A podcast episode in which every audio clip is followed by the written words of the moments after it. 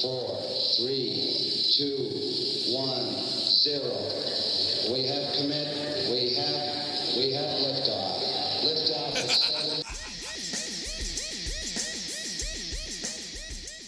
Olá, meus queridos e queridas ouvintes da nossa cápsula Distorção. Aqui quem fala é a comandante Maísa. Estamos aqui preparadíssimos para a nossa 17ª viagem superespacial ao mundo musical. E hoje bastante especial mesmo, porque comemoraremos o aniversário de um ícone da música popular brasileira. Estamos falando de Erasmo Carlos, que nesse último dia 5 de junho completou 80 anos. Erasmo, que em toda a sua vida compôs mais de 600 músicas e continua aí criando. Ele tem uma carreira muito bonita e até um pouco misteriosa, né? Cantou muito e compôs muito sobre diversos temas, é, juventude, amor, problemas do mundo, mudanças da sociedade, entre tantos outros. Agora eu quero saber o que, que o astronauta Eric, que está aí do outro lado da cabine dessa cápsula, acha do tema de hoje. E aí, Eric? E aí, tudo bom? Tá tudo tranquilo por aí? Tudo tranquilo, e você? Tudo bem. Vamos hoje para um voo tranquilo, né? Eu acho, sem, sem, sem muita turbulência. Tem um aqui, outro ali, mas no geral é, o tempo parece tranquilo. Parece tudo claro aqui no espaço para uma boa viagem hoje. Eu também acho. É, e antes da gente começar, pessoal, é, como vocês sabem, lá no final do nosso programa a gente tem a nossa sessão de dicas. Hoje convidamos o querido Márcio Viana, lá do Silêncio no Estúdio, podcast. E fiquem aí para escutar as dicas dele, né, astronauta? Agora vamos para nossas novidades.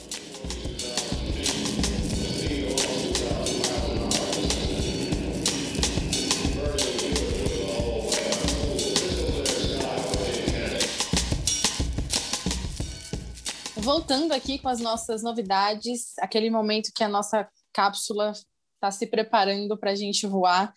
Hoje, a minha novidade tem um pouco a ver com a novidade do astronauta no último episódio, é, porque a gente pegou aqui, né? Todo mundo pegou aqui a, a programação do Festival Inédit Brasil, que é um festival é, sobre documentários musicais, filmes musicais, que acontece todo, todos os anos, né?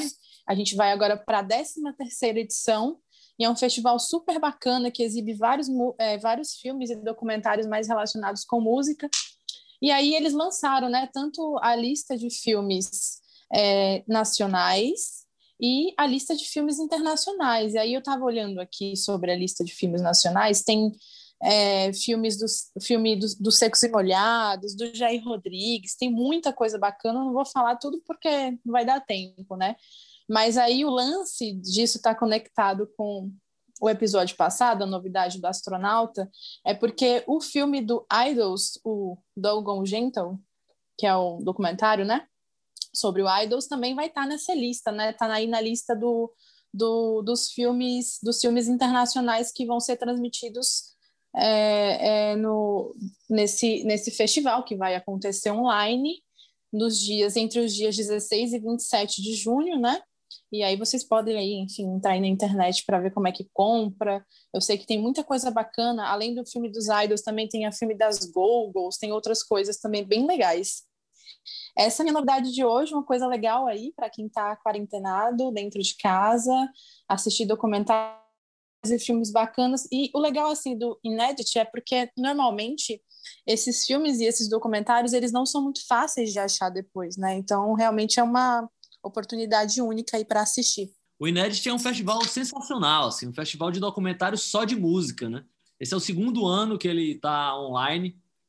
Tem um lado triste, assim, né? Porque ele está no meio da pandemia, e tem um lado bom, que qualquer pessoa, em qualquer lugar, pode ter acesso ao festival. Eu passei muito tempo babando, assim, o festival, porque nem sempre dá para em São Paulo ver um festival de, de, cinema, né? De documentário e tal. Não é sempre que você pode, nem financeiramente, nem na sua agenda.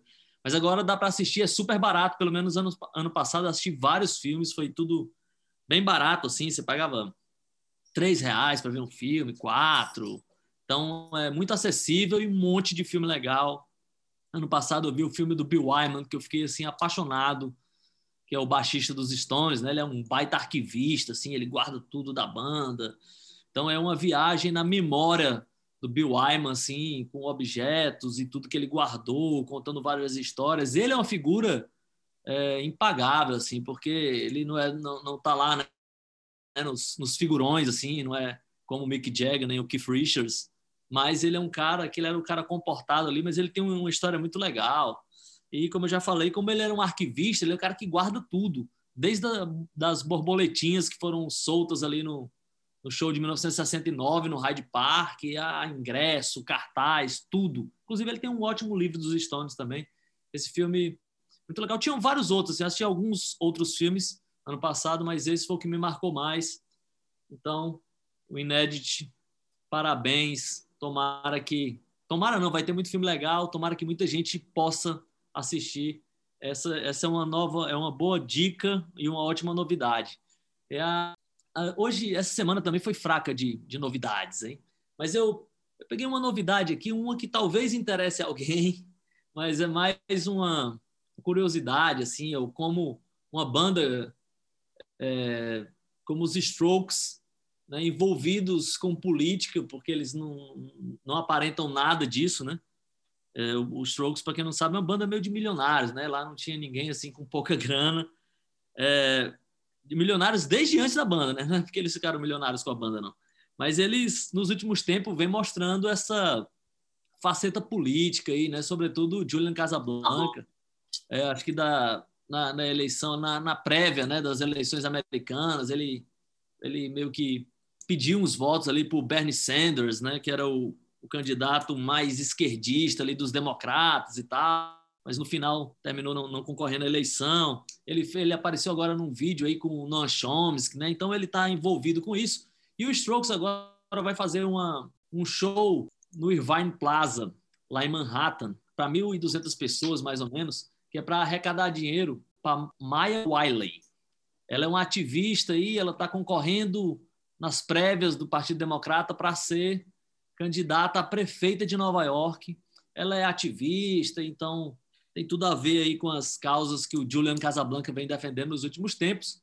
Ela não está nas favoritas, não, mas eles vão fazer esse show para arrecadar grana, para ver se alavanca aí a, a Maya Wiley nas prévias democratas. É uma notícia interessante. Né? Eu vi uma outra notícia que eu, aí já entra naquela do talvez não interesse a ninguém, é que o Wayne Coyne do Flame Lips ali meio que andou dando as entrevistas ali e, e mandando umas indiretas né, para o Alan Musk, dizendo ali que pô, podia dar uma força para a gente, para a gente fazer o primeiro show no espaço sideral, o show do Flame Lips, eu sempre sonhei isso e tal.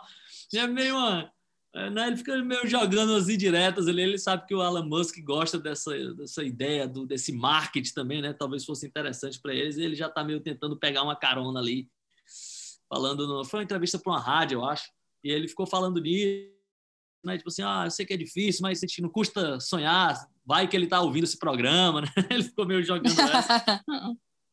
Então, essa é uma daquelas que talvez não interesse para muita gente. E tem um aqui que não interessa a ninguém a nossa querida Ed O'Connor, aquela cantora lá, ficou famosa, né? A carequinha lá. Ela, ela, olha só, ela anunciou que ia... Essa é boa, astronauta, essa eu, tô, eu vi esses dias. É, né? Ela anunciou que ia se aposentar, mas é tipo assim, em uma semana ela disse que não ia mais se aposentar, mas...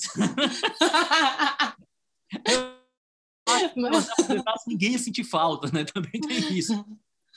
Não, mas essa não podia, porque eu, eu, eu, vi uma notícia e imediatamente eu vi a outra. Quer dizer, na verdade, eu vi a primeira notícia foi que ela não ia mais se aposentar. Aí eu, bem, quando ela anunciou a aposentadoria dela, não fazia nenhuma semana.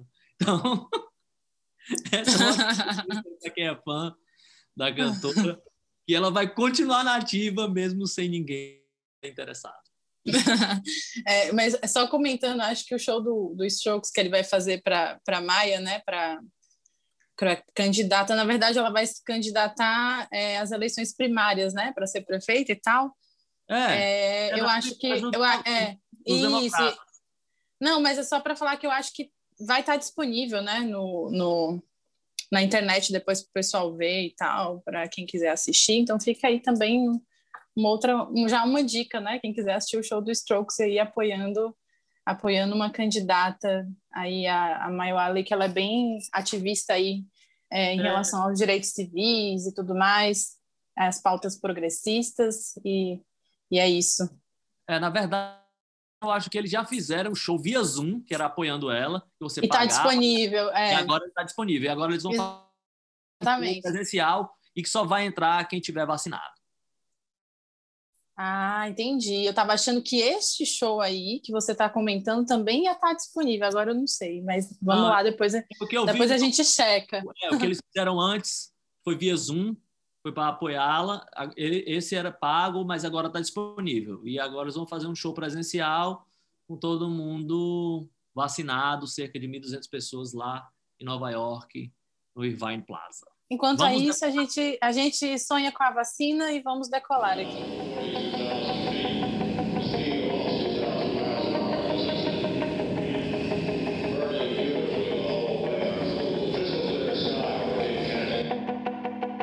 Agora, ganhando altura com a nossa cápsula, vamos falar do Tremendão, figura que completou aí. A gente está um pouco atrasado, né? Nesse aniversário de 80 anos do Erasmo Carlos mas não podia passar em branco, já que a gente fez um do Roberto Carlos, e vamos fazer agora um do Erasmo Carlos, que é ali a cara metade do Roberto Carlos no quesito composição, né?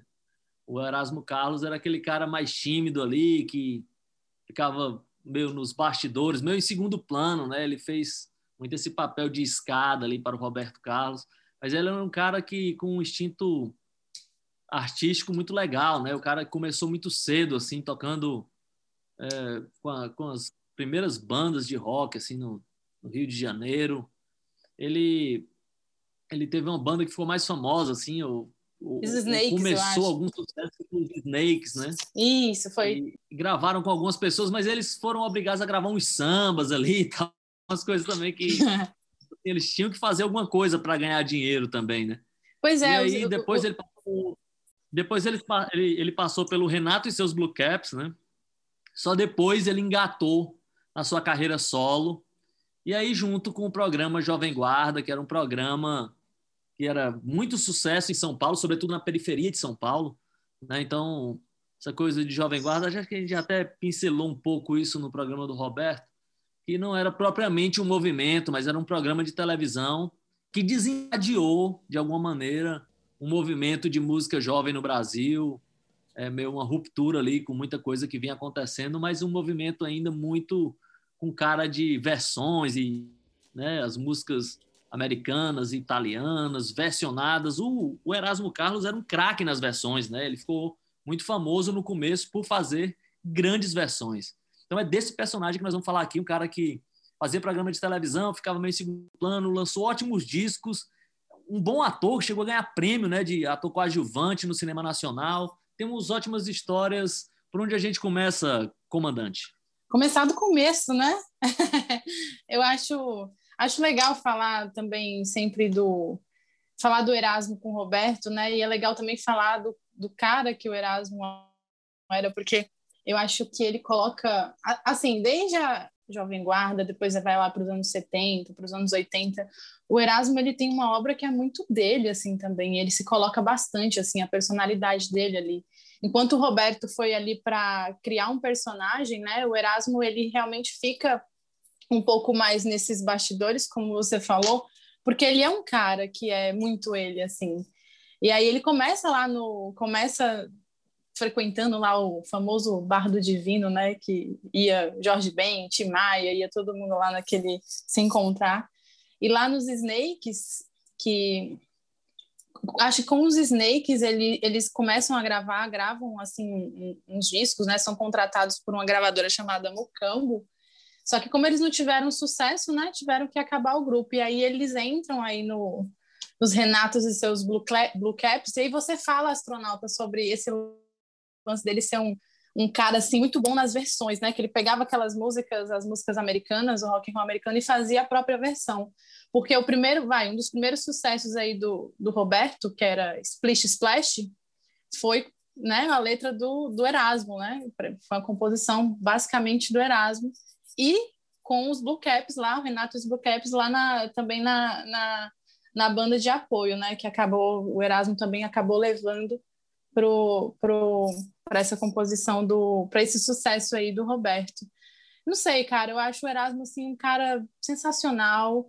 Depois da Jovem Guarda, ele ele vira também, ele vai lá para os anos 70, e aí é, é, até um tempo atrás era uma época que era ainda muito misteriosa da carreira dele, né? E as pessoas começam a descobrir, a redescobrir esse momento aí do, do Erasmo Carlos, mas eu acho que ainda hoje, assim, tem muita coisa que as pessoas, muita coisa, muita coisa boa, assim, do Erasmo que as pessoas não dão muita atenção, sabe?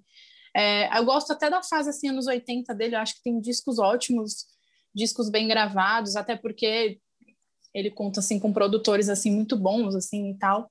É, mas, assim, nos anos 70, como o pessoal começou a descobrir recentemente, ele é um cara assim completamente autêntico, né? Na hora que ele vira, né? Sai aí, acaba o programa da Jovem Guarda, aí ele começa lá. O pessoal normalmente, não sei nem se eu estou me antecipando muito astronauta, mas a gente pode até voltar depois na Jovem Guarda de novo.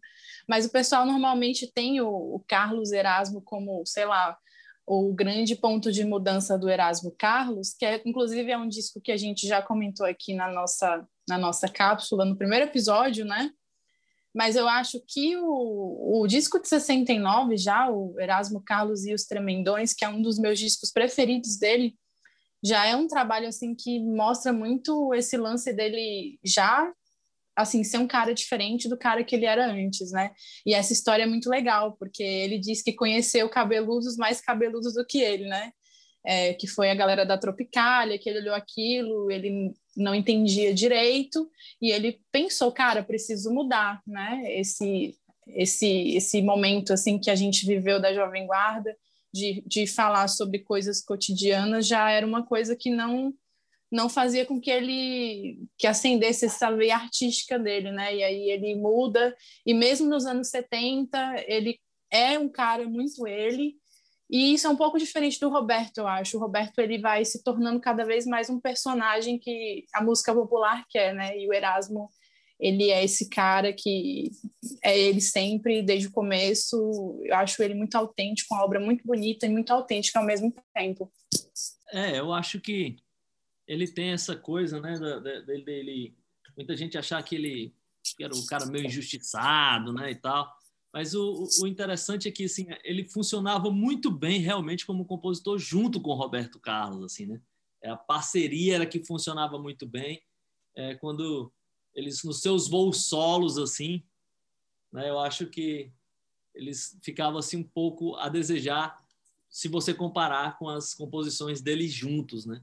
Mas o Erasmo Carlos é um cara que ele teve tem também tem um momento bem tenso assim na, na carreira deles, é, quando ainda existia ali o programa Jovem Guarda e eles tiveram um, um primeiro desentendimento ali. Aquela briga, é, ainda, né? É, aquela briga quando o programa ainda existia, né?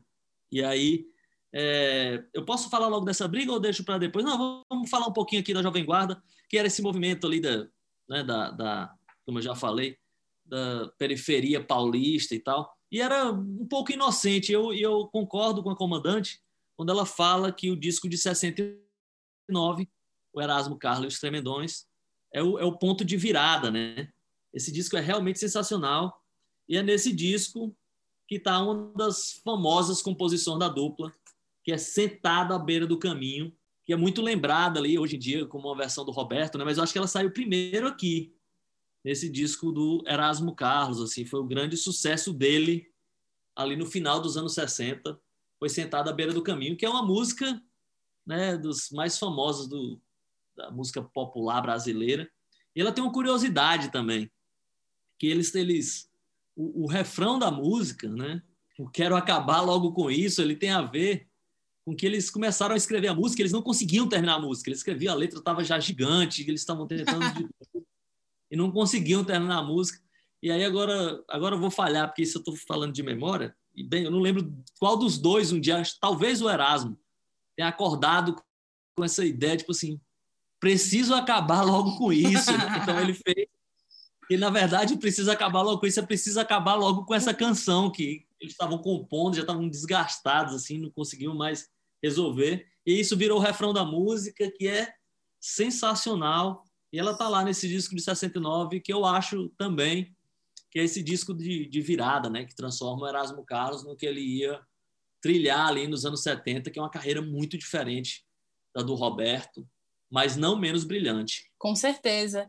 E eu acho, eu assisti a, a, a entrevista, estava até comentando com o astronauta antes do programa, né, que assisti a entrevista, astronauta, tudo bem que era entrevista com o Bial, né, pode ser meio over isso, é, mas foi uma entrevista muito legal, porque o Erasmo contou rapidamente algumas coisas sobre a carreira dele, né, uma entrevista em homenagem também aos 80 anos dele, é, como ele tá, né, porque ele passou por dois cânceres e tal, e ele falou que a primeira vez que ele ouviu o Bill Haley, né, porque ele escutava lá o Bill Haley na, no cinema, né, porque o, o rock meio que chegou através do cinema aqui no Brasil, e ele falou que assim é como se ele tivesse escutado Deus, né? Então, desde aquele momento, o rock se tornou uma religião dele, e por isso que ele diz que até hoje ele é roqueiro, né? Não importa assim o que ele faça, se ele vai tocar soul, se ele vai tocar música mais psicodélica ou se é samba. Inclusive, o último disco dele, acho que 2019, ele toca samba, né, e tal.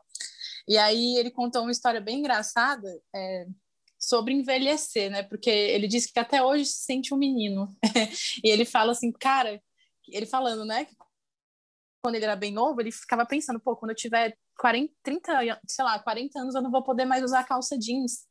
Porque calça jeans é coisa de jovem, né? eu vou ter que usar terno e gravata, vou ter que ser um cara quadrado. Aí chegou nos 40, ele estava usando calça jeans. Aí daí nas, aí nos 40 anos ele, pô, quando eu tiver 60, 70, eu não vou poder usar mais calça jeans. Aí chegou nos 60, ele estava usando calça jeans. Aí ele falou que agora com 80 anos, a calça dele é jeans e a cueca dele é jeans também. que ele que ele vai usar jeans para sempre, que ele espera ter 150 anos, estar tá vivo e continuar usando calça jeans. Então, ele começa, né, nessa jovem guarda, assim, com, com as composições inocentes, é, falando, assim, realmente é, sobre o que ele vivia, né? Ele estava ali no subúrbio do Rio de Janeiro. Ele mesmo diz em entrevista que é, aquele momento que o Brasil estava vivendo, né, ditadura militar, as coisas serem muito tensas, é para quem estava naquele contexto dele era uma coisa muito velada, misteriosa. Tanto é que ele até fala que ele só foi saber o que estava acontecendo no Brasil mesmo quando ele foi para o Chile. Porque lá no Chile ele via brasileiros exilados, ou brasileiros que estavam fugindo, e ele só foi entender direito nesse momento, mas que naquele momento da Jovem Guarda ele não entendia. Ele queria falar sobre, sobre namoro, sobre, enfim, sobre essas, essas amenidades, né? E aí a gente não pode deixar de tocar, né, Astronauta? Minha Fama de Mal, né? Que eu acho que é a, a música que começa sendo a cara dele, né? Inclusive foi o nome do livro dele também foi o nome do filme dele que foi lançado faz muito tempo. E a gente até poderia tocar nessa cápsula. O que você acha? Vamos já tocar. Tenho duas historinhas rápidas aí. Uma com o Bill Haley e, na verdade, o, o, o, era, o Roberto Carlos já ia abrir o show do Bill Harley naquele tempo, hein? E aí ele tinha ido na casa do Erasmo Carlos e tal. Eles estavam meio começando a amizade ali. E aí o Roberto chamou o Erasmo Carlos para ir com ele para ver o Bill Harley, né? Já com o Roberto Carlos ali abrindo o show do Bill Harley. Então essa é uma história interessante assim, se ele tem essa coisa de ouvir a voz de Deus, ele teve ali nos bastidores com o Roberto Carlos para ver o Bill Harley. E a outra história é do Chile, quando ele encontrou esses brasileiros lá no Chile, né? Então ele disse que ali ele também teve um contato e, e, e o contato do, desses brasileiros com, a, com, a, com o Brasil, né? O, a lembrança que eles tinham do Brasil era com o samba, né? E a partir daí também o Erasmo Carlos compôs algumas coisas desse tipo. Não era a primeira vez, mas ele disse que sentiu essa conexão quando ele encontrou essas pessoas lá no Chile e que não eram pessoas famosas, né? Eram professores, eram médicos, eh, profissionais liberais que estavam fora do Brasil para escapar do terror que estava acontecendo aqui e não necessariamente precisavam ser heróis famosos, né? Muita gente estava saindo para escapar de uma situação muito difícil. Mas vamos agora com que cara é o com a música? Minha fama de mal. Minha fama de mal que deu a cara dele. O Erasmo Carlos ele tem meio uma cara de ressaca, você não acha não? Depois de quatro anos, ele tá sempre tem, de ressaca. Eu olho para a cara dele. Pois é, e ele, tá tem, e ele, tem, terrível, é, né? e ele tem cara de mal, mas ele não é nada mal, né? Cara, é, é assim, eu, eu já tive a oportunidade de ver um show dele, foi maravilhoso, mas eu nunca tive a oportunidade, enfim, de, de trocar nenhuma ideia, né? Mas, assim, amigos que comentam comigo, pô, já tem um amigo meu, né? Inclusive o, o, o Céu, né? O Céu que já participou aqui do, do como convidado, né? O Céu falando, comentando comigo o dia desses, do dia que ele encontrou o Erasmo, né? Quando o Erasmo lançou o livro, Minha Fama de Mal, e aí ele foi lá para o Erasmo assinar, né? O, o, o, o, livro. Ele falou que levou uma porrada de coisa para o Erasmo assinar. Erasmo assinou tudo, super bonzinho, super gentil, super acessível. Então ele tem cara de mal. Ele, não sei se a fama ele tem ainda, mas ele não é nada mal, eu acho. É, aqui em Teresina, quando ele fez o show no teatro, assisti esse show, muita gente disse que antes do show ele estava recebendo muita gente, conversando, estava numa boa. Foi acho que há três anos atrás isso no máximo. Mas vamos lá, vamos com minha fama de mal e daqui a pouco a gente vai para que eu acho que é a melhor fase do Erasmo. Meu bem, às vezes diz que deseja ir no cinema. Eu olho e vejo bem que não há nenhum problema. E digo, não, por favor, não insiste, faça pista. Não quero torturar meu coração. Garoto, ir no cinema é uma coisa normal. Mas é que eu tenho que manter a minha fama de mal. Meu bem, chora, chora e diz que vai embora. Exige que eu lhe peça desculpas sem demora. Digo não, por favor, não insiste, faça pista. Não quero torturar meu coração. Perdão, a namorada é uma coisa normal. Mas é que eu tenho que manter a minha fama de mal. E digo não, digo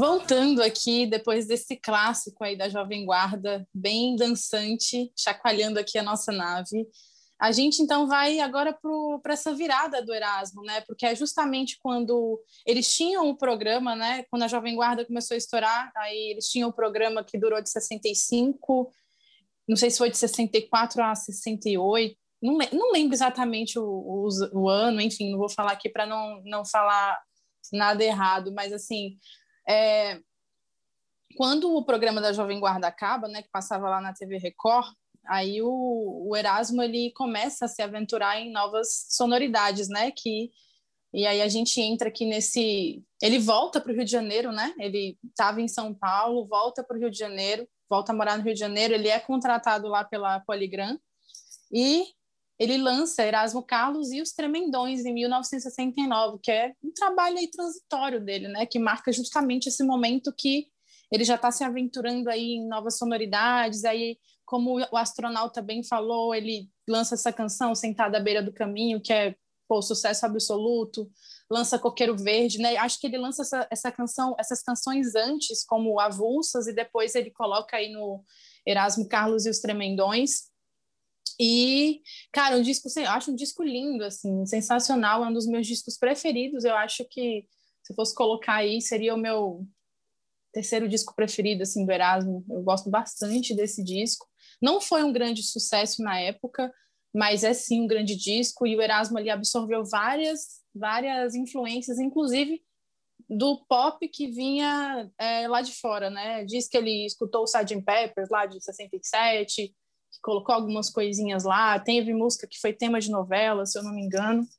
E eu curto bastante esse disco. Foi também, eu acho que foi também é, o momento que ele estava assim o, o, até o Roberto também estava ouvindo muito o Otis Range, ouvindo soul americano, o Erasmo também, então eles estavam lá se aventurando em novas sonoridades, e aí entra aí, enquanto o Roberto vai para aquela fase meio romântica, mas o Roberto também se aproxima da música soul em algumas coisas, o Erasmo ele entra numa coisa assim muito dele, que eu acho muito legal, muito bonita. Pelo visto, o astronauta também gosta desse disco, né, astronauta? Gosto bastante, mas eu queria falar ainda um pouquinho da Jovem Guarda, porque em 66, antes da Jovem Guarda terminar, teve a famosa briga com Roberto Carlos, né? a famosa ruptura lá entre os dois. Foi em 1966 ainda. E eles, depois que eles brigaram, eles continuaram fazendo o programa juntos ali, eles cumpriam o papel, liam o roteiro direitinho, faziam piada um com o outro, mas eles estavam sem se falar, hein? Quando eles saíam das, das no apagar das luzes, cada um ia para um lado. E essa briga aconteceu porque o Erasmo Carlos ele foi homenageado no, num programa de televisão do Simonal. É. Um programa chamado Show em Si Monal. Imagina esse nome. Né?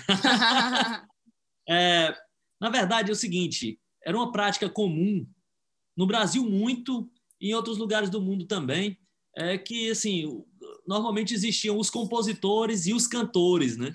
E aqui no Brasil também existia isso. Tinha muita gente que só cantava, os grandes intérpretes, né?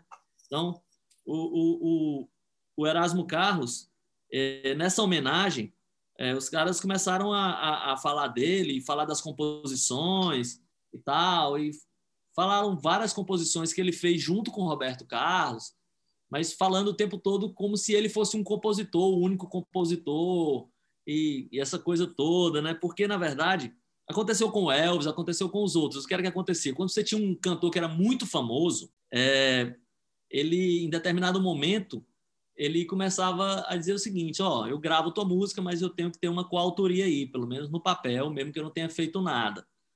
E aí, né, quando o Erasmo Carlos foi ser apresentado ou foi ser homenageado nesse programa, o discurso deu a entender um pouco isso, né? Chamaram ele, inclusive, do o cérebro da Jovem Guarda, o grande compositor e tal. O Roberto Carlos, em si, não assistiu esse programa. Ele nem estava lá, né? É, ele estava fazendo um show no dia. Mas chegou até ele, né? Que o, o Roberto Carlos, ou que o Erasmo Carlos tinha sido homenageado, que falavam da, das músicas como se ele tivesse composto sozinho e ele, na hora que ele foi receber o prêmio e tal, ele não corrigiu.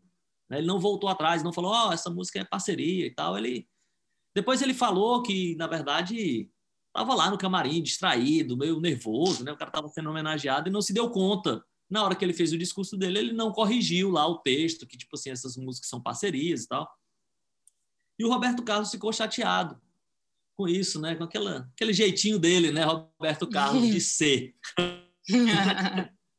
então, eles ficaram separados. E aí teve teve essa coisa aí de que quebrou essa ideia que o Erasmo era o, era o cérebro ali do Iê, que era o grande compositor, porque nesse, depois desse momento, o Erasmo Carlos lançou alguns discos sem, sem parceria com o Roberto Carlos, e foram discos que tinham poucas composições do Erasmo, foram só duas em cada disco.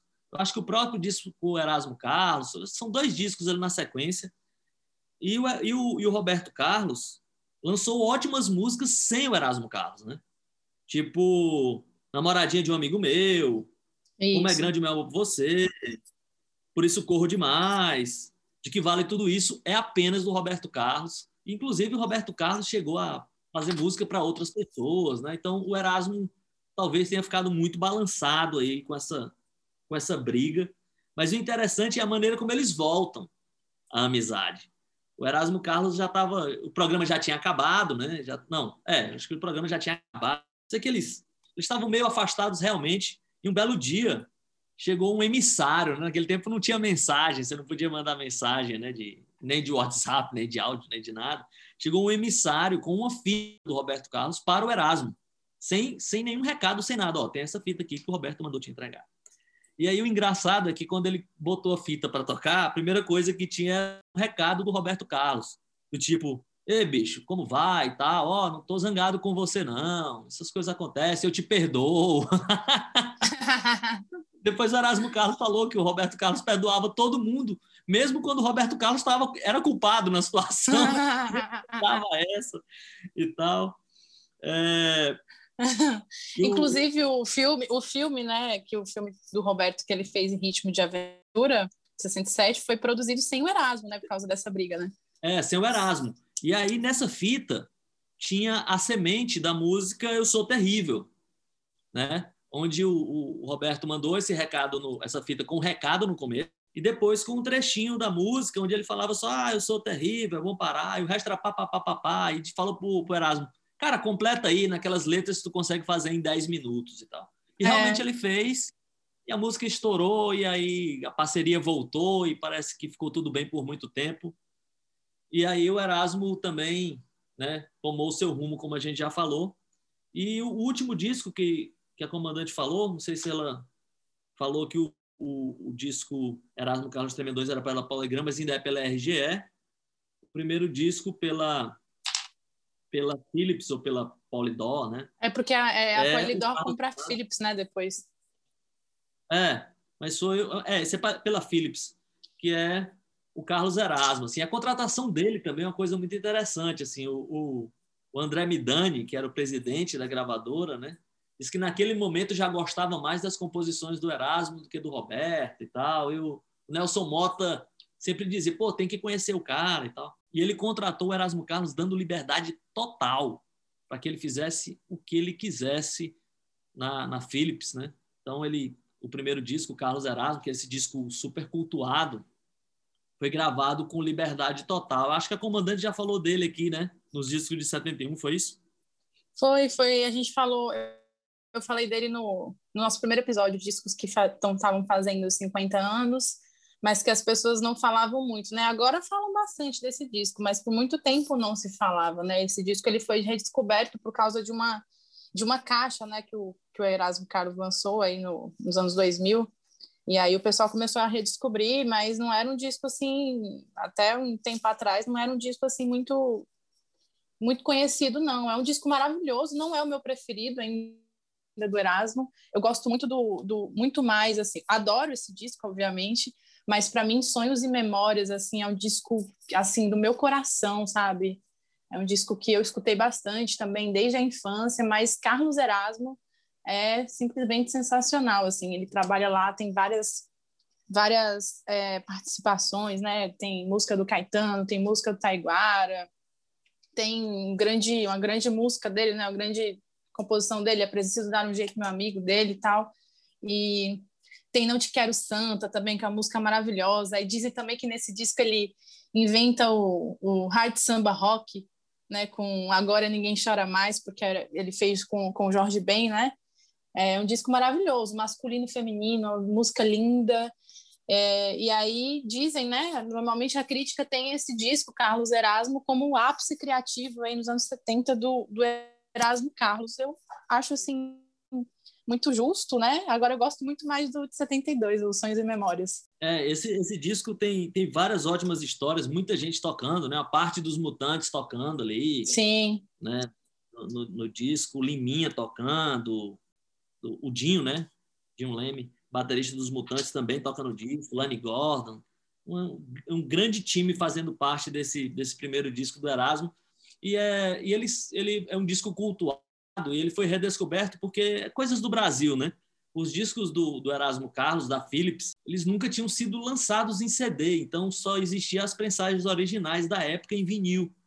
E aí, durante ali a virada dos anos 90, né, e os anos 2000, vinil era uma coisa muito difícil, né? Então era o disco que saiu em 71, imagina o cara comprar ele em 95, então era difícil de encontrar. Então, todos os discos dessa fase do Erasmo estavam fora de catálogo até o Marcelo Frois recuperar esses discos na caixa, mesmo que seja eu, que é uma baita caixa do Erasmo Carlos, contando meio a história dele ali, vários momentos especiais. E esse disco do, do, do Erasmo Carlos, o Carlos, o Carlos Erasmo, é tão engraçado que é, até a capa ganhou, ganhou prêmio, né? Também ganhou um prêmio de, de uma revista de design, o que é muito curioso também. Ah, é? Não sabia, não. É, ganhou um prêmio uma revista chamada Graphics, que elegeu essa uma, uma capa e tal, um prêmio de design. E tem a famosa música que o Roberto Carlos né, queria, inclusive, em alguns momentos, pensa e quer tirar os, o próprio nome dele da música, que é a famosa Maria Joana. Né? uma música, uma música que fala de maconha que passou pela, pela, pela censura, né? E aí é, é uma música muito legal, né? Mas pô, as outras composições são bem mais legais do que essa, né? Apesar de dessa ser bastante curiosa. É, e, e sabia que também ela tem uma curiosidade. Ela foi apelidada como o som do verão. o Summer of Love brasileiro. É, o som do verão era Maria Joana, música que o Roberto Carlos. Mas o Erasmo disse que não tem nada a ver, né? Que ele disse que viu uma banda de tocando Exato, ali, coisas é. caribenhas, se empolgou com aquilo. Mas não dá, né, Erasmo? Não dá para consertar essa letra é muito flagrosa. Pois é, pois é, realmente, daí ele se entregou ali. E ele falou, inclusive nessa entrevista também, ele repetiu essa história do, do de como, de que ele viu a banda tocando e ficou com aquilo na cabeça, né, da Maria Joana e tal, e aí acabou fazendo a Maria Joana. É, é, e aí ficou essa música. É, é, alguma coisa assim nesse sentido. E aí, só para falar, eu não acabei nem falando da briga dele com o Roberto, né? Eu, eu, olha aí, astronauta, pontos negativos para mim aqui, porque eu não li o livro do Erasmo todo. Eu tenho o livro aqui, Minha Fama de Mal. Sabe quando você pega o livro e fica lendo só algumas coisas, né? Porque o livro ele é bem, ele é, ele é em tópicos, né? Ele é bem de boas, assim, de ler, muito tranquilo. É um livro que você pega para ler e você lê assim numa tarde, né? Só que eu sempre fui deixando, fui deixando, mas de vez em quando eu abria, né? Ah, vou ler isso daqui. E aí eu lembro de ter, de, quando a gente escolheu aqui esse, esse tema, né? Eu peguei o livro para ler essa questão aí da briga, tem só uma página, né, dele falando da briga, mas ele dizendo que foi a única vez que ele realmente brigou com o Roberto, que ele e o Roberto brigavam muito, mas com os outros, mas entre eles eles nunca brigavam aí rolou dessa vez a briga, mas ainda bem que tudo se consertou. é, esse livro meio chapa branca do Erasmo, né? Ele pega é... Mas vamos, vamos fazer o seguinte, vamos, vamos ouvir uma música do, do, do Erasmo. Vamos... vamos... ouvir a estreia dele na Philips, que foi com um compacto é, da música A Semana Inteira, né? que é uma bela música, e daqui a pouco a gente volta dando sequência aí aos sonhos e memórias e a carreira dele nos anos 70. Pode ser? Vamos lá. A semana inteira fiquei esperando por você. E todas as noites eu sonhei somente você. Você não pode nem imaginar o que causou em mim. esperar uma semana inteira é tão ruim. Você ficou de pensar de dar uma resposta para mim. Seguindo viagem agora para os anos hippies, né, do Erasmo Carlos, e meio que dá início a esse sonho hippie dele lá no Carlos Erasmo e mergulha fundo nos Sonhos e Memórias, que é o disco preferido da Comandante. É um dos meus, eu não sei dizer se eu prefiro ele ou o próprio Carlos Erasmo, mas eu adoro esse disco também. E esse disco é um disco de da descoberta da família, né? Depois que ele casou com a Narinha e foi morar meio numa fazenda ali no interior do Rio e ficou levando essa vida hippie, né? É, os temas têm a ver com isso. É um Erasmo Carlos com essa sofisticação hippie, né? E já meio com esse com essa coisa já um pouco mais é, politizada, talvez não fosse a palavra certa, mas consciente né, de tudo que tinha acontecido, né? Com, diz que até aquele momento ele nunca tinha entendido direito essa questão da ditadura militar, como a comandante já falou lá no começo. E aqui ele tem essa ideia melhor, então ele começa a entender. Né? O Erasmo Carlos estava completando 30 anos, então ele estava entendendo ali uma certa, com uma certa maturidade aquele momento que se vivia. E é um disco que tem uma curiosidade, porque todas as músicas do disco é o disco mais autoral dele, né? Todas as é. músicas são dele e do Roberto Carlos. É o único disco da dupla que não tem música de outros compositores, né? Então, essa é uma curiosidade. Eu adoro esse disco, com exceção de uma música que eu acho bem ruim, que é Bom Dia Rock and Roll. Eu não consigo ouvir essa música, eu acho assim muito chata. É, ela é realmente eu estranha. Sensacional. Agora, Bom Dia, Rock and Roll, não dá. É um disco que ele, que ele fala das coisas da vida dele, né? Uma comemoração, né? Tanto que, que é Sonhos e Memórias, 1941-1972, né? Isso, então, é, é, um... de tempo. Na capa tem vários heróis, né? Tem o John Lennon, tem Jimi Hendrix, Elvis Presley, Mick Jagger, é um disco que faz meio esse apanhado aí da, dos gostos do tremendão. É, depois dessa aí do, do astronauta, não tem nem mais o que falar, né? Sonhos e Memórias é um disco lindo, assim, eu acho um disco maravilhoso. Para muitas pessoas, né, Carlos Erasmo é o, é o disco do Erasmo Carlos. Para mim, o que me, mais me, me deixa, me, me toca é o Sonhos e Memórias. É, é um disco muito biográfico, né, cara? É, é, realmente é o Erasmo assim consciente da vida, do que ele passou, né? Eu acho que é o momento pessoa fazendo 30 anos, né? Eu não sei se é mais ou menos isso. E ele preocupado ali com o mundo, com o país. Aí tem esse lance da família também, por isso que tem músicas assim muito com as letras assim muito muito bonitas assim tá até um aspecto melódico assim bem bem bacana tem umas coisas meio psicodélicas também né e aí é...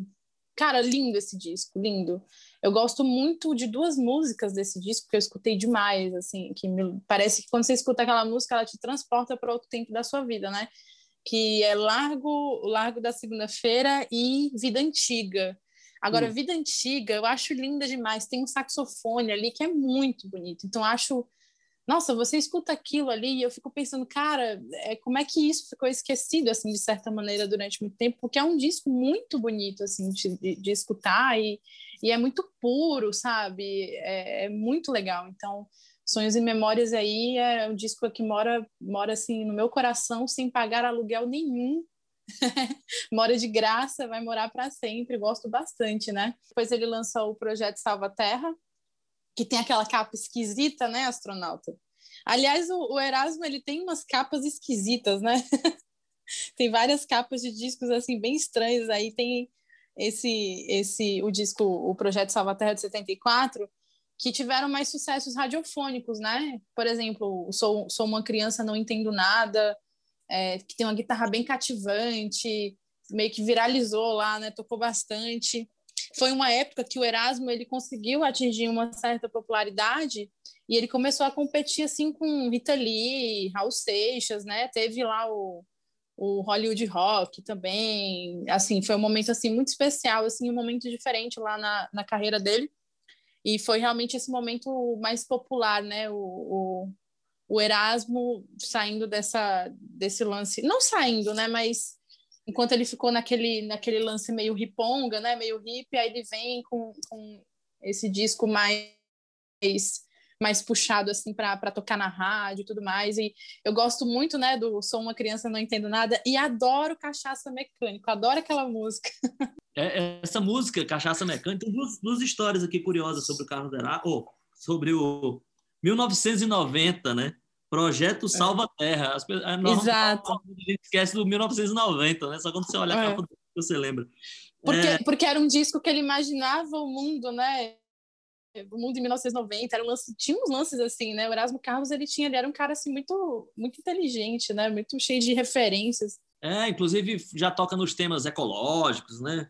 Várias várias coisas aqui muito interessantes nesse disco, mas tem duas curiosidades aqui, uma sobre cachaça mecânica né, que foi um baita sucesso internacional do Erasmo Carlos. Né? Ele, foi, ele chegou ao primeiro lugar na França e na Holanda. São os primeiros lugares, não sei se propriamente no primeiro lugar, mas ele entrou nas paradas ali da França e da Holanda com cachaça mecânica. E tinha uma música que era para estar no disco e foi meio censurada, terminou saindo lá depois, um pouquinho depois, né, que é o Comilão, né, que é uma música que ele fez ali, acho que meio que uma historinha meio com a com a esposa dele quando estava grávida e tal, que, que aqui no Brasil, por motivos óbvios, ela, ela foi censurada, e ela, ela, ela terminou fazendo sucesso fora do Brasil com o título El Comilón, em espanhol. E aí essa música fez um certo sucesso também fora do Brasil. Então, esse também é um disco que dá essa ideia de um Erasmo Carlos internacional, né? Por, por, por si só, essa, esse, esse disco já, já tem um lugar especial, né? E muita gente também falou que essa música Cachaça Mecânica era, era meio ele tentando se aproximar ali de, um, de uma coisa meio Chico Buarque, mas eu não sei não, hein? Eu gosto mais disso aqui do que qualquer coisa do que o Homem com Olhos Verdes ali, ou Azuis, sei lá, conseguiu fazer. Eu, eu... Pois é. Tem até uma, uma música. Agora eu agora não sei se, se minha cabeça está inventando alguma coisa, se eu, se, agora se eu realmente li aquela música Bolas Azuis, que eu não sei se ele fez com referência do Great Balls of Fire, do Jerry Lee Lewis, uma coisa assim. Mas esse disco ele é cheio de referências, assim. Tem uma música, né, o Haroldo Robô Doméstico, né, tem uns negócios meio sci-fi, né, e ao mesmo tempo é um disco que teve muita popularidade, né. O Erasmo, ele é um cara psicodélico. É, a lenda do Bob Nelson, né? é pois é. E, e aqui depois... ele grava Negro Gato, né? Também. Negro Gato, exatamente. Ele também grava Negro, Negro Gato nesse disco também. E aí depois ele vai lá pro depois do, do pro, 1990 projeto projeto Salva Terra, eu acho que ele vai para a Banda dos Contentes, que é outro disco queridíssimo, assim, também por mim, pelo menos. como é que é para você, astronauta? Eu adoro esse disco, ele é mais conceitual, né? Meio crítico. Aí ele grava lá paralelas, lá, no, lá do Belchior, lá estilo meio blues e tal. Tem aquela música também, Queremos Saber, do Gilberto Gil, que foi ficar famosa só com a Cássia Eller, lá no acústico da Cássia Eller, mas é uma música muito bonita. E tem uma música nesse disco, Banda dos Contentes, que eu acho muito divertida, que é a música Baby, que ele conta, ele fala sobre, tipo assim, ele gosta de uma garota, mas a garota está mais interessada em, é, é em para manifestação, né, nos assuntos políticos, mais interessadas nisso do que nele, né? E aí ele fica lá lamentando e tudo mais. Eu acho muito muito divertida. É, é essa essa música do Gilberto Gil fala novamente meio em temas futurísticos e meio ecológicos também, né? E essa, esse é um disco que ele gravou com, muito influenciado por um, por um grupo de, de, de vocalistas né, femininas chamado Karma, que ele disse que adorava, que lembrava muito a ele aqueles, aqueles grupos vocais ali dos anos 50. Esse foi um disco que depois ele disse que pelo olha só, olha que engraçado, pelo excesso de, de ensaios, de preparação, esse disco terminou com uma produção que alterou muito as músicas da forma que elas eram foram pensadas inicialmente, eles foram meio modificando muito ali, sofisticando. No final, terminou que ele mesmo ficou assim um pouco é, achando um pouco estranha a sonoridade que ele terminou tomando. Mas eu também adoro esse disco e ele meio que simboliza também o fim da fase Erasmo Carlos hippie, né? Inclusive um, tem um textinho aqui no do próprio Marcelo Frois, é, onde ele ele ele fala, né? O próprio Carlos dessa declaração que a fase hippie dele acabou porque ele teria que começar a levar os filhos para ir para a escola, né? E morando numa fazenda não dava. inclusive, inclusive astronauta, tem uma tem uma reportagem no Fantástico do Erasmo levando os filhos na escola. E parece que ele ganhou, tipo, meio que um prêmio, né? Pai do ano, uma coisa assim, né? Porque ele adorava essa convivência com os filhos, né? E aí tem a filmagem dele colocando os meninos no carro e levando. Muito engraçado, muito curioso. Inclusive, de novo, citando a entrevista recente aí com, na, naquele programa Conversa com Bial, eles colocaram esse vídeo, essa, esse arquivo lá, né, do, do, do Erasmo levando os filhos para a escola e ganhando esse, esse, esse prêmio aí de pai do ano. E na hora que ele foi falar, ele só falou sobre família. Ele fala, cara, eu adoro isso aqui, o meu lance aqui é, é família mesmo, é ser marido, é ser, é ser pai, é o que eu curto. Muito, muito legal. É, inclusive, eu estava vendo aqui no próprio texto do disco, ele fala que a própria música a Banda dos Contentes ele teve que gravar três vezes para ela ficar como ele tinha pensado, né? Porque, como eu já falei, eles foram se empolgando ali nos, nos ensaios, na, na produção do disco, foram burilando tanto as músicas que no final elas ficaram um pouco com a sonoridade um pouco diferente. E esse disco, como a gente já falou, sela o final dessa fase hip e acho que em grande estilo, né? Acho que um grande disco e a comandante assim falou do, de paralelas né, do Belchior eu acho que foi aí que o Belchior também começou a ter uma, popular, uma popularidade maior, né? Essa música foi, foi gravada primeiro pelo, pelo Erasmo Carlos, eu acho que até uma, um pouco diferente depois, eu acho que o próprio Belchior deu uma mudadinha na letra depois. Eu não, eu não tenho bem certeza disso, mas eu acho que sim. É, aí... Não, mas foi realmente, o Erasmo gravou primeiro do que o Belchior. É, eu acho que depois o Belchior deu uma mudada na letra, não, não tenho muita certeza. Quando, eu, quando o Belchior falou de novo com ele, foi tipo, já gravei. e aí tem. É... Filho único, né? O disco já abre com uma baita música. Pois é, tá na hora da gente tocar música, né, astronauta? Vamos tocar aqui uma música para a gente é, é, falar rapidamente sobre a fase sobre, sobre a fase 80 e o, que, e, e o final aí do. É, o que, que andou fazendo o Erasmo? O que, que você acha? Vamos lá, qual a música, comandante? Você que manda. Vamos lá, né? A gente agora tô até a gente falou de tanta coisa, vamos tocar Filho Único, então que, Vamos que lá. sela esse este final. E esse momento familiar, né? pois é, momento pai. Então vamos lá de Filho Único do disco Banda dos Contentes. Ei, mãe, não sou mais menino Não é justo que também queira parir meu destino. Você já fez a sua parte, me pondo no mundo que agora é meu dono, mãe. E nos seus planos não estão você.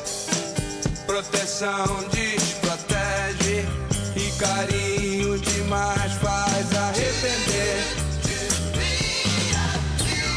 Ei, mãe, já sei que. Voltando aqui, é, vamos agora para uma nova fase, né? Normalmente a gente fica dividindo a fase dos artistas em décadas, mas aqui acho que a do Erasmo faz sentido. Depois do, do Banda dos Contentes, o Erasmo ele lança o, também um outro disco queridíssimo, muito bonito, Pelas Esquinas de Ipanema, um disco de 78. E aí a gente vira aí para os anos 80, né? É, numa fase diferente do Erasmo. É, ele lança um disco Erasmo Convida, e depois ele lança o disco Mulher, de 81, que foi um disco que bombou, que eu adoro esse disco. Esse disco tem, tipo assim, uns hits do Erasmo, né? Tipo Gatinha Manhosa, Minha Superstar, Mulher Sexo Frágil. A produção é do Jário Pires, né? Que foi um cara que revelou Tim Maia. Antigamente já tinha trabalhado com a Black Hill, inclusive com a banda Black Hill. Inclusive o, o Jário Pires produziu vários discos aí dessa época do, do Erasmo. Por isso que quando você escuta é, esses discos, eles têm, né, eles são discos de música pop, né, mas tem um apelo meio funkeado, meio soul, assim, porque o Jário Pires manjava muito disso, né, é, e eu adoro esse disco Mulher, adoro algumas coisas dessa fase, gosto também do disco que vem após o disco Mulher, que é o, que é o mesmo que seja, não, me, não, é o depois, Não. depois vem, depois vem a- o, o Amar para Viver o Amor, qual que é o nome do disco, astronauta? Esqueci. Amar para viver ou morrer de amor. É. A pior capa de todos É. os tempos da última Pronto, perdão. É, me fugiu aqui. Me fugiu Mas aqui. teve dois sucessos desse disco, né? Foi o Mes- Meu Boomerang mesmo- que não quer voltar. E mesmo que seja eu, que foi o sucesso absoluto, né? Do- É, depois a Regravado Marina, também. a Marina Lima gravou, né? E teve essa Exatamente. do hino das E- garotas que gostam de garotas. É, pois é, inclusive esse disco também é produzido pelo Jairo Pires e tem esse esse apelo assim meio meio funkeado, meio soul assim. Eu gosto bastante assim desses discos, acho bons discos assim de, de, de pop, né, do, do Erasmo. E você curte astronauta? Qual que é a sua, o que que você pensa aí da- dessa fase? Bem, depois do, do, do disco Pelas Esquinas de Ipanema, eu começo a gostar cada vez menos dos discos do Erasmo Carlos, hein? Mas sempre legal, né? Porque vai adotando uma sonoridade anos 80 que não que não favorece muito aqui pro lado do astronauta, porque vai aqueles timbres que eu acho meio artificiais demais tal. Tem uma curiosidade sobre o Erasmo Carlos Convida, que é um disco que começou meio como o Erasmo Carlos teve aquela ideia e tal, o pessoal se empolgou, mas depois todo mundo acredit- não acreditava que esse disco ia funcionar, né? E o Erasmo Carlos, assim, com 40 minutos de ligações, assim, tipo, no outro dia ele já voltou com uma lista de convidados incríveis, assim. O pessoal da gravadora ficou de boca aberta, ninguém acreditou que em tão pouco tempo ele ia conseguir tanta gente para gravar com ele. Mas Erasmo Carlos, cara, né, com aquela, aquele carisma dele, com aquele jeitão, disse que era ele ligando e as pessoas aceitando, né, gravar com Erasmo Carlos e tem uma baita lista de grandes pessoas, né, cantando com Erasmo Carlos.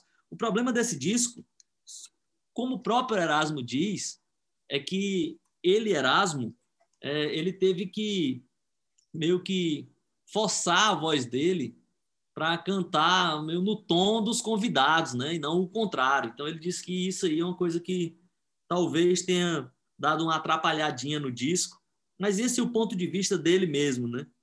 Porque ele queria deixar à vontade os seus convidados ali, e para isso ele tinha que colocar em jogo a própria maneira dele cantar. Mas desses discos dos anos 80, esse do Boomerang aqui, o Amar para Viver ou Morrer de Amor, tem essa capa horrível, mas essas duas músicas eu acho demais, hein? É, meu Boomerang É. não vai voltar, eu acho sensacional. E mesmo que seja eu, que essa é uma música que eu adoro, é uma música que eu não entendo como ela não ganhou assim umas 850 mil regravações. participação da Marina, que eternizou a música também, mas eu acho que ela é muito atual, né? Ela é uma música muito interessante que poderia estar tá tocando aí nas rádios e é uma música com uma pegada pop excepcional. Eu acho que depois desse disco, os discos que vêm para frente, eu acho que eu vou gostando cada vez menos do Erasmo, né? É, pois é, acontece o mesmo comigo, assim, pelo menos até a metade da, de 80 eu curto, assim, depois a, da metade para frente eu já acho um pouco, já não me, não, me, não fico muito interessada. É, depois vem um disco chamado Buraco Negro, esse nome que é muito também. estranho, é. Muito que estranho. O, o, próprio Erasmo assim não curte muito assim. É, até a, a, cara, é demais. Esse disco é muito louco. A arte gráfica dele, o jeito escrito o nome do buraco negro, eu vou, vai na internet aí, quem se interessar, e dá uma olhadinha que formato é que tem e que formato é que é o buraco negro. Cara, é muito maluco isso. Em 85, ele o Erasmo Carlos, Erasmo Carlos, depois o Abra Seus Olhos, que tem uma capa meio Dark Side of the Moon ali, né? E aí ele encerra a carreira dele na, na Polydor, com Apesar do Tempo Claro, e aí depois, o Erasmo Carlos ele disse que, cara, ele assinava os contratos tanto na amizade, na tá tudo certo e tal. E ele disse que era um tempo que ele estava assim um pouco afastado, tinha passado por algumas situações bem complicadas, né, o Erasmo Carlos. E aí ele disse que um belo dia o pessoal da o pessoal tipo jurídico da, da gravadora ligou e disse: "Ó, oh, nós não vamos renovar". Isso foi um baque muito grande para ele assim, porque ele nunca pensou assim. Disse que nunca cuidou disso porque já renovava no automático, né? Ele disse que nunca precisou ir lá para fazer isso. Na verdade, ele vinha fazendo uns discos muito meia boca e aí a gravadora meio deu um, um chega para lá nele. E aí eu acho que entra uma fase bem ruim do Erasmo Carlos, assim, né? Se, os discos ali do, dos anos 90 são os discos bem difíceis, assim. Tipo Homem é. de Rua. É preciso é, saber é. né? Para falar de amor. Para falar de amor já é um disco de 2001. Né? Esse sim, acho que é um disco da volta do Erasmo Carlos, assim, em grande estilo. Né? Tem a parceria lá com a Marisa Monte, a música chegou a tocar aí no rádio com algum sucesso e tal. Foi trilha sonora de novela. Trilha sonora de novela. E aí eu acho que, que aí é onde o jogo vira de vez, assim. Porque 2001 é, é, acho que aí é a fase insuportável do parceiro dele, Roberto Carlos, né? Começa ele já vinha muito mal no final dos anos 80, ali, anos 90, chegou nos anos 2000, ele estava muito por baixo nos discos, pelo menos na qualidade das gravações, das composições, né? E aí o Erasmo começa a virar esse jogo com esse disco para falar de amor, que é um ótimo disco. Depois ele vem com um disco meio estranho, meio bossa nova, né? Que é o Santa Música, que eu acho meio meio sem graça, assim. Mas depois ele tem o Erasmo Convida 2, volume 2, que chama Skank, um monte, é um disco meio festeiro ali, né? Mas em 2009 tem um disco que eu acho sensacional, que é o Rock and Roll, que é um ótimo disco do Erasmo Carlos. E aí eu acho que ele se estabelece como esse cantor já um cara mais velho, mais maduro e fazendo ótimos discos de rock. Esse Rock and Roll aí é um disco que é um disco que eu, que eu acho um disco muito forte assim e meio que estabelece o Erasmo nesse patamar novamente, e aí ele deixa o Erasmo, ou deixa o Roberto Carlos a muitos quilômetros de distância. Pois é. é. Eu acho que a gente pode tocar, então, um dos grandes hits dele, né? O, mesmo que seja eu agora, né? E continuar aqui o nosso voo, que já deve estar terminando, né, astronauta, junto com a, com a discografia do, do, do Erasmo. Sozinha no silêncio do seu quarto procura a espada do seu salvador. Que no sonho se desespera, jamais vai poder livrar você da fera, da solidão.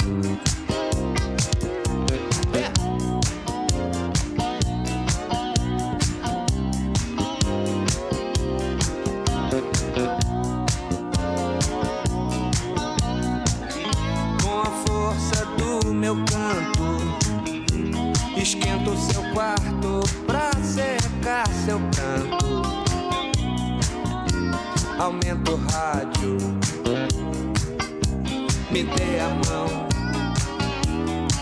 Filosofia e poesia, é o que dizia minha avó, antes mal acompanhada do que só. Você precisa de um homem pra chamar de seu mesmo que esse homem seja eu.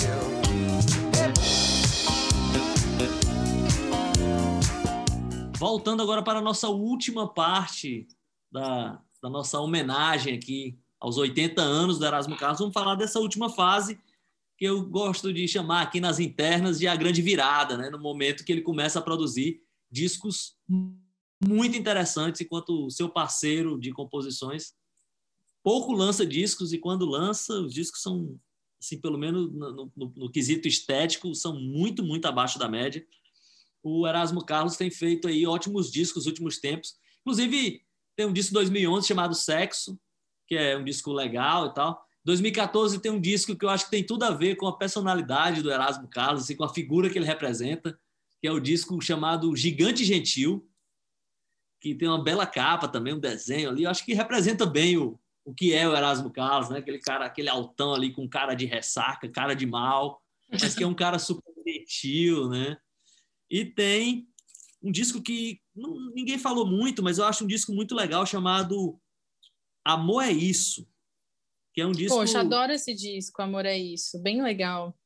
Ele é muito legal. E ele vem. É engraçado que na edição, pelo menos em CD, ele vem com, com um lapisinho assim, na, colado no, no disco, que é para você fazer umas anotações, uma cartinha de amor, algo do tipo. capa branca, né? Como se fosse, para você escrever na capa daqui do, do disco. E, um, e ele fez um show também, o Erasmo Carlos, que é Meus Lados B, né? E que é um show que virou DVD e um CD duplo, eu acho. O CD não sei se é duplo, mas tem até uma edição que vem os dois, né? Vem CD e DVD, que é ele cantando essa fase meio anos 70 das músicas que hoje são muito cultuadas, mas que não fizeram tanto sucesso assim, ou não ficaram tão conhecidas, que é um baita show. Você já viu, comandante, esse show? Não, não vi pontos menos para a comandante. Não, não, não vi. É, não vi. É um baita show, assim, do, do Erasmo Carlos. E vamos, só para encerrar, vamos tocar uma música dessa fase.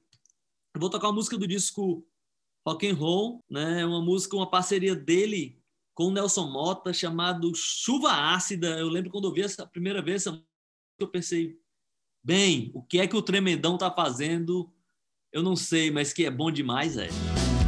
Chuva ácida, dia frio sem sol, nossa história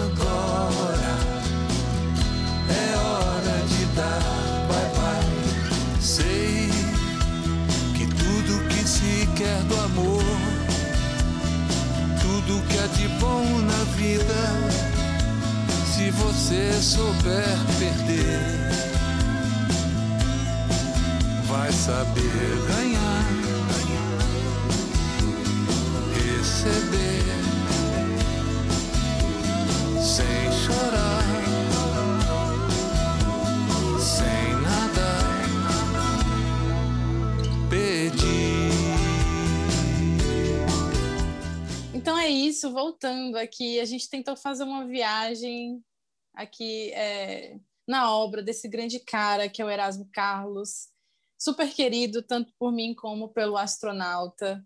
É, o Erasmo, assim, para além de qualquer coisa, ele é um cara. é, você vê nas entrevistas dele, né? Você vê assim, é, é, quando ele fala, ele é um cara muito positivo. Ele é um cara que ele realmente está completando 80 anos, mas ele parece, sei lá, que tem 20. É, é um cara que fala as coisas assim de, uma, de um jeito muito muito tocante, ao mesmo tempo muito simples, né? Eu fico brincando que de vez em quando, quando eu vejo o Erasmo falando, eu já fico um pouco emocionada porque ele passou por situações muito difíceis também, né? Teve a perda aí da na época já era ex-mulher dele, né, a, a Narinha, a Narinha cometeu suicídio. Foi um momento muito difícil para ele, porque ela, claro que foi muito importante para a vida dele. Essa fase 70 toda foi um momento que o, o Erasmo ele vive é, um, um, vive né, um outro momento da vida dele com a Narinha e tal. E depois se torna pai e tudo mais. Ele teve essa perda da Narinha. O Erasmo ele também perdeu um filho né, em 2019.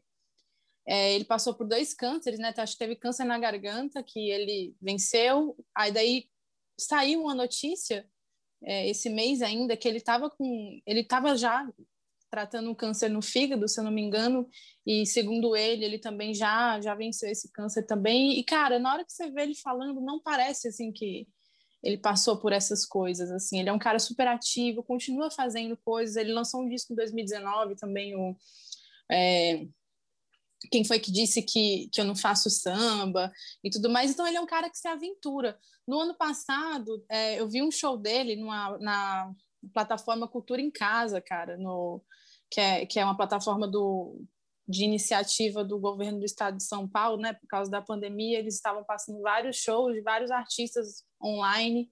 E assim, um show sensacional, um cara muito carismático, cativante, e um grande artista, um grande compositor. Então, assim, Parabéns para Erasmo Carlos, tomara que ele viva aí muitos anos, vamos torcer por isso. E adorei esse programa, você curtiu Astronauta? Demais, eu sou um grande fã do Tremendão de Ressaca. Cara, vamos, de vamos agora para nossas dicas, né? Que o combustível já está aqui no, nas últimas. Vamos lá, então fiquem aí que a gente vai ter dicas nossas e do nosso convidado.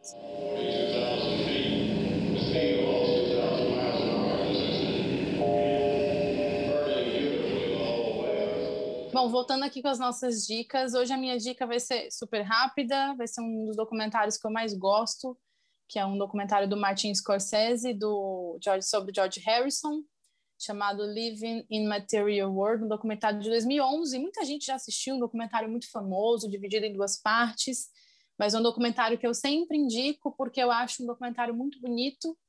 É, não tem nem o que dizer, né? Porque assim, qual que é o, o a sinopse?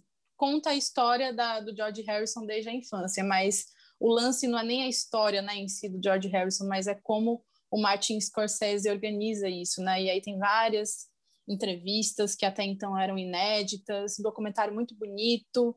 Tem um momento lá que ele pega uma imagem do Ravi Shankar na época que o George Harrison se envolveu, né, com a música indiana e também fez parcerias com o Ravi Shankar e tem uma fala do Ravi Shankar que eu acho maravilhosa, que ele fala sobre o poder da música, né? E ele basicamente diz que, ah, sei lá, um cara pode saber tudo sobre, sei lá, vai, amor ou amizade, e pode vir aqui dar uma palestra sobre isso, mas quando uma música tocar e, e uma música suscitar em alguém esses sentimentos, a música vai falar bem melhor. Então, documentário muito especial, gosto bastante. Uma época estava aí na Netflix, mas depois tiraram, só que a internet está aí para isso, né? Então, Sempre indico, indicarei hoje também George Harrison, Living in Material World, dirigido pelo por ninguém menos que Martin Scorsese, né? Então não tinha como ser ruim. E a sua dica, astronauta? Beatles e Martin Scorsese, aí já é demais, né? É, é uma forma difícil de dar errada. A minha é. dica tem tudo a ver com o programa de hoje. Eu acabei de ver que ela tá que tá fácil para todo mundo, que é esse show do Erasmo Carlos, Meus Lados B, ao vivo, o show completo tá de graça, de bobeira no YouTube. É, vale muito a pena. É um ótimo repertório, um baita show. Então, uma dica rápida, tem tudo a ver com o programa de hoje. Não precisa falar muito, né? O repertório é sensacional, ótimas músicas e um ótimo show com ótima qualidade de graça. Então, não precisa mais falar nada. Vai lá de Erasmo Carlos. Meus Lados B, ao vivo, no YouTube, de graça. É isso aí. É, e vamos aqui agora para as dicas aqui do convidado, mas antes vou pegar aqui a dica do astronauta, né, para ver se eu arrumo esses meus pontos que eu perdi esse programa, né, por não ter visto esse show do Erasmo. é, agora vamos agora com a nossa dica do, do convidado. Hoje a gente tem aqui uma pessoa muito bacana, cara muito legal, que é o Márcio Viana. Márcio Viana que está lá no Silêncio no Estúdio. A gente já teve alguns convidados aí do podcast Silêncio do Estúdio, que é um podcast que eu gosto bastante. Estou sempre conversando com os meninos, pegando dicas, é, falando sobre música. E o Márcio Viana hoje está aqui para falar sobre alguma coisa que ele está aí assistindo, lendo, ouvindo. Então vamos ouvir e já já a gente volta. Olá, olá, Maísa e Eric e ouvintes do Distorção. Quem está falando é Márcio Viana, do Silêncio no Estúdio Podcast. É... Legal, obrigado aí pelo convite que vocês me fizeram para dar algumas dicas do que eu ando assistindo, ouvindo e lendo. É, só para me apresentar, eu sou Márcio Viana, sou jornalista, trabalho com gestão da informação, é, sou músico amador também, de vez em quando eu lanço uma musiquinha aí nas plataformas. Sou um dos apresentadores do Silêncio no Estúdio Podcast. E assim, ó, é, nesses tempos de confinamento a que a gente está exposto, eu tenho procurado assistir coisas leves, assim, coisas que não me façam pensar demais. Então eu gosto muito de séries de humor. Maratonei algumas séries aí, tipo Modern Family, Brooklyn Nine-Nine, revi todas as temporadas de Seinfeld, né? E é basicamente isso que eu tenho assistido. Mas assim, na parte musical, eu gosto muito dos documentários, então é, é, tô assistindo agora aquele documentário do Elvis dividido em duas partes que está na Netflix, que é o The Searcher, né? Comecei a primeira parte essa semana. É, é um documentário interessante porque pega ali o Elvis desde a infância e fala um pouco sobre é, como foi formada a musicalidade dele, né? O, a série tem uma trilha sonora original feita pelo Mike McCready, que é o guitarrista do Pearl Jam. Mistura interessante, né? E é coproduzida pela Priscilla Presley, então tem muita informação, muita informação mesmo. Parece bacana, parece muito promissor.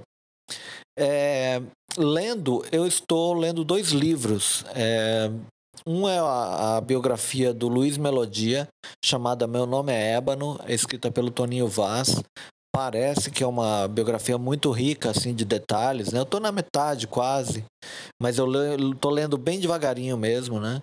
É, e tô revezando com uma outra leitura que é um livro chamado A Música no Seu Cérebro, é, de um cara chamado Daniel J. Levitin, e que é basicamente isso mesmo, né? Um livro que fala sobre música e ciência, assim. É, comecei essa semana, então estou na introdução do livro ainda, mas já tem um papo muito legal sobre fones de ouvido, então acho que eu vou curtir bastante essa leitura. Eu acho que vai, vai até é, ser um pouco mais rápida, assim, porque é um tema muito interessante mesmo. É, e musicalmente, é, eu tenho procurado também revezar entre o, o, novo e o antigo, né? Então eu tenho revisitado muitas discografias de bandas assim que eu conheço, mas que eu não conheço tão a fundo, né? É, eu achava que era uma lacuna, assim, eu não, não conhecia a discografia do Tim Lizzy, por exemplo, a discografia do Grand Funk Railroad, então tenho ouvido bastante isso. E ultimamente eu tenho feito isso, um recorte disso, na verdade, com o Beach Boys pós é, Pet Sounds, né? Então eu tenho ouvido bastante um disco chamado Surf's Up, que é de 1971, tem 50 anos aí, né?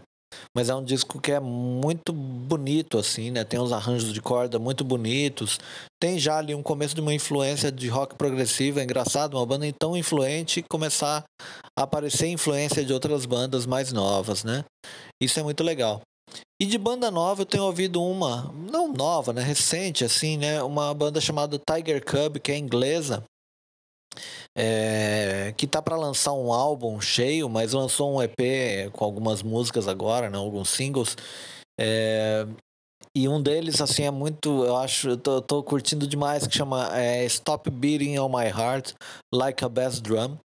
É, numa tradução livre seria Para de bater no meu coração como se fosse um bumbo. Eu acho muito genial esse nome, né? E o som da banda, assim, é um pouco. É, lembra um pouquinho assim o Muse, só que com guitarras pesadas. É como se o Muse colocasse lá um guitarrista de heavy metal, um baterista de heavy metal para tocar, assim. É, é um som muito interessante. Eu tenho gostado bastante dessa banda. Acho bem legal mesmo, né? E eu acho que é isso, pessoal. É, essas foram minhas dicas aí. Espero que vocês tenham curtido. E parabéns mais uma vez pelo podcast. Eu acho legal, assim, a gente tá num oceano aí, todo mundo nadando junto. E eu acho que é mais fácil da gente chegar à margem é, com todo mundo se apoiando assim. Acho muito bacana mesmo o trabalho de vocês. Sou ouvinte assíduo. E é isso aí. Um abraço a todos e até a próxima. Valeu! Bom, é isso aí. Adorei as dicas do Márcio. Márcio, muito obrigada por participar É, seguimos juntos aí, né, nessas aventuras aí de podcast. É, é isso aí, astronauta. Vamos terminando aqui o nosso programa especial. Erasmo Carlos, parabéns por tremendão. Parabéns, obrigado, Márcio, obrigado. Silêncio no estúdio tem dado ótimas dicas ao longo dessa, da vida curta aqui do, do Distorção, mas são ótimas dicas normalmente. E é isso. Próxima semana tem mais outra viagem. A gente ainda não sabe por que território a gente vai percorrer, mas novas aventuras virão. Peixe vendido, câmbio desligo.